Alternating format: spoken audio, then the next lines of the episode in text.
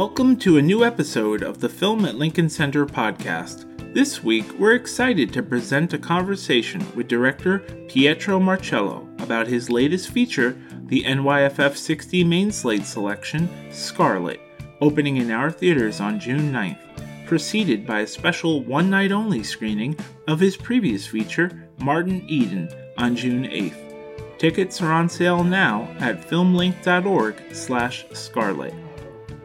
Marcello, one of contemporary cinema's most versatile talents, follows his dramatic breakthrough, Martin Eden, with an enchanting period fable based on a beloved 1923 novel by Russian writer Alexander Grin.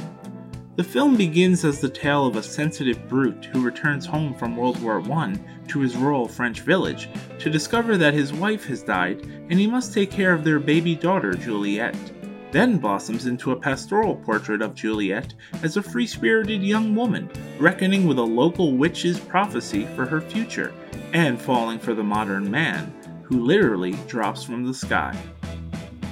In his first film made in France, Marcello proves again that he is as comfortable in the realm of folklore as he is in creative nonfiction, delicately interweaving realist drama, ethereal romance, and musical flights of fancy.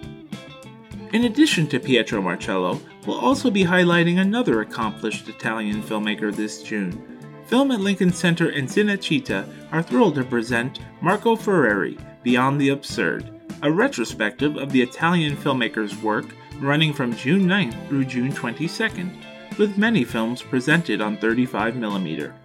A cine provocateur of the highest order, Ferreri developed a filmography that is one of the most eclectic and surprising in all of Italian cinema, composed largely of black as night social satires and uncannily affecting dramas. View the entire lineup and get tickets at filmlinc.org slash F-E-R-R-E-R-I. And don't forget, Scarlet opens in our theaters on June 9th. Now please enjoy the conversation between Pietro Marcello and NYFF Selection Committee member Florence Almozini. I'm going to ask a few questions to Pietro first, and then we can open it up to the audience. So, in watching this uh, new film of yours, uh, I saw a lot of similarity with a lot of with your previous work, but it's also a much more um, gentle and nearly like a more feminine aspect to to the film with some darkness and some violence obviously. But overall there's a sort of gentleness but we would associate with feminine quality. So can you talk a little bit to start about what attracted you to film in that in that way? Um, you know compared let's say martin eden was much more masculine um, and to continue in that thanks for for to be here. Uh, I have my angel with me because it's complicated for me to explain this about my my cinema. Cinema, I need to be supported by him. I prefer to, to speak Italian, and then. Um, anyway, um, è un film, è un film femmina, è un film femmina perché diciamo you know, it, you're, you're right. It is a kind of a feminine film. It was sort of it's based upon a novella by Alexander Grin. Um, and you know, after making the film Martin Eden, I really didn't feel like a great need to, to make a film again. And I came across this novella and is immediately filled with this desire to transpose it to the screen. Nella storia di Alexander Grin c'è questo principe azzurro che arriva e che porta via questa ragazza, ma nessuno ci crede più allo, al principe azzurro. E in quel caso ho pensato a quel film di, Ferre, di Ferreri, Ciao Maschio, no? che un po' eh, che la donna in questo momento storico sa dove, dove mettersi, gli uomini non sanno dove stare. In un certo senso la figura di Garrel e di questo principe azzurro un po' decaduto, perché in fondo Juliette eh, sceglie le donne e non va con lui. Um, and you know the story of uh, the the original story about Alexander Grin. It's kind of a story of uh, what we would call a Prince Charming, you know, who comes upon uh, a girl and rescues her. Uh, but in this case, you know, for for the Prince Charming, uh, we have uh, Louis Garrel, who uh, is himself the one who falls, and uh, Juliet doesn't fall for him. She chooses someone else. Nel senso che Giulietta non ha bisogno di, Juliette non ha bisogno di Jeanne. In, our case, um, you know, Juliet doesn't need John. You know, um, uh, she can sink back into her sort of feminine environment and uh, leave uh, poor Jeanne alone. Uh, whereas in the original story, um, the the man, uh, the mass, is kind of a pirate who takes uh, Juliet away, and that's certainly something that we did more than that we transposed. Uh, there's also something else that's very important in your work. It's um, the sense of community that you show in films. So there's a very small anchor community, which is like a family. Uh, it doesn't have to be a biological family. It's just is around uh, uh the main character. And then you have a sort of larger sense of uh, the village and the other people and people who can be against you. And it's something that we find often in your work. So I would say that obviously it's important for you to represent community as some, a safe place, someone that let you grow, someone that let you be yourself and then the freedom that you need to, to have to, to grow. Uh, and I would like you to talk a little bit about that. Per me è un film molto moderno, profondamente moderno. Io credo nella famiglia allargata.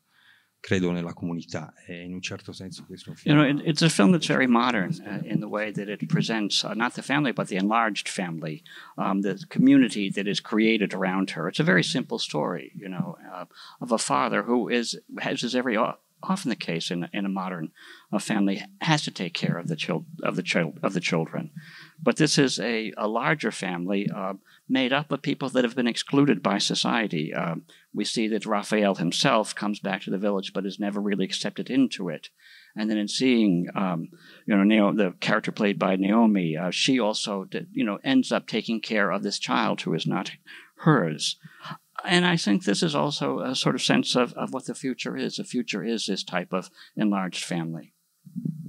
Since you're talking about this specific family, um, can you talk about the casting of the film? Um, obviously, Ju- Juliette Jouan, it's the first role. It's the first time she plays. Raphael Thierry, who plays the father, is, is, has done some role, but is mostly known as a visual artist in, in France. Uh, Noémie Lvovsky is uh, sort of well-known comedian, Rigarel also. Um, but can you talk about casting uh, specifically this, this family in your film? Allora, innanzitutto io mi sono trovato in Francia per ho passato due anni in Francia. Yes, uh, you know, I I found myself in France. Uh, I was in France for a couple of years uh, for family reasons, and during um, a terrible period of the pandemic, you know, which is and during you know really the most dramatic period of all, uh, when we had to operate on a kind of wartime economy.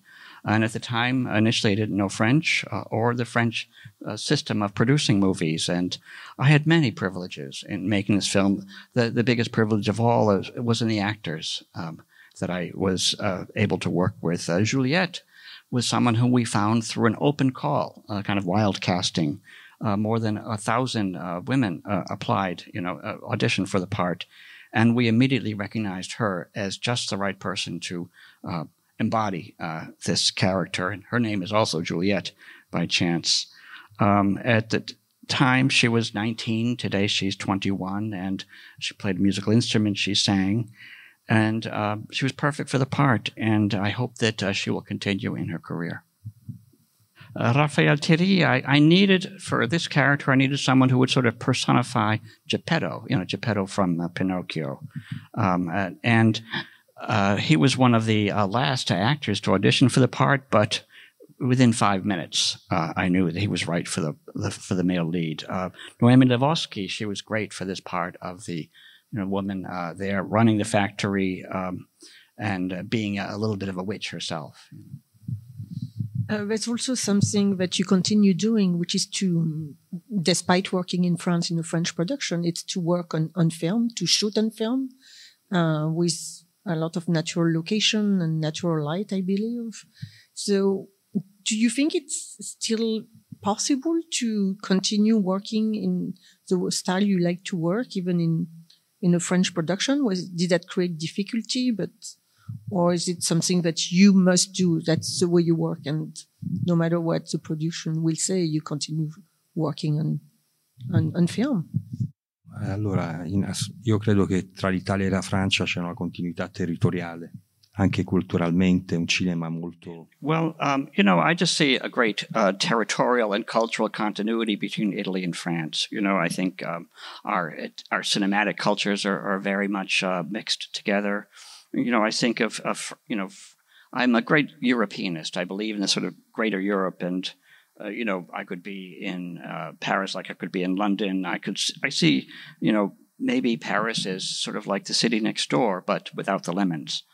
Um, you know, um, this was a kind of a transitional film for me, you know, and it's a film dedicated uh, to my daughter, um, and it's dedicated to really the daughters of the world. Um, it's more it's the great love uh, that I have for my daughter, the great love we have for our daughters, and Raphael is the epitome, really, of the modern father, the father who is playing a greater parental role uh, in caring for the daughter, in returning from the war, finding this daughter that he did not expect to find.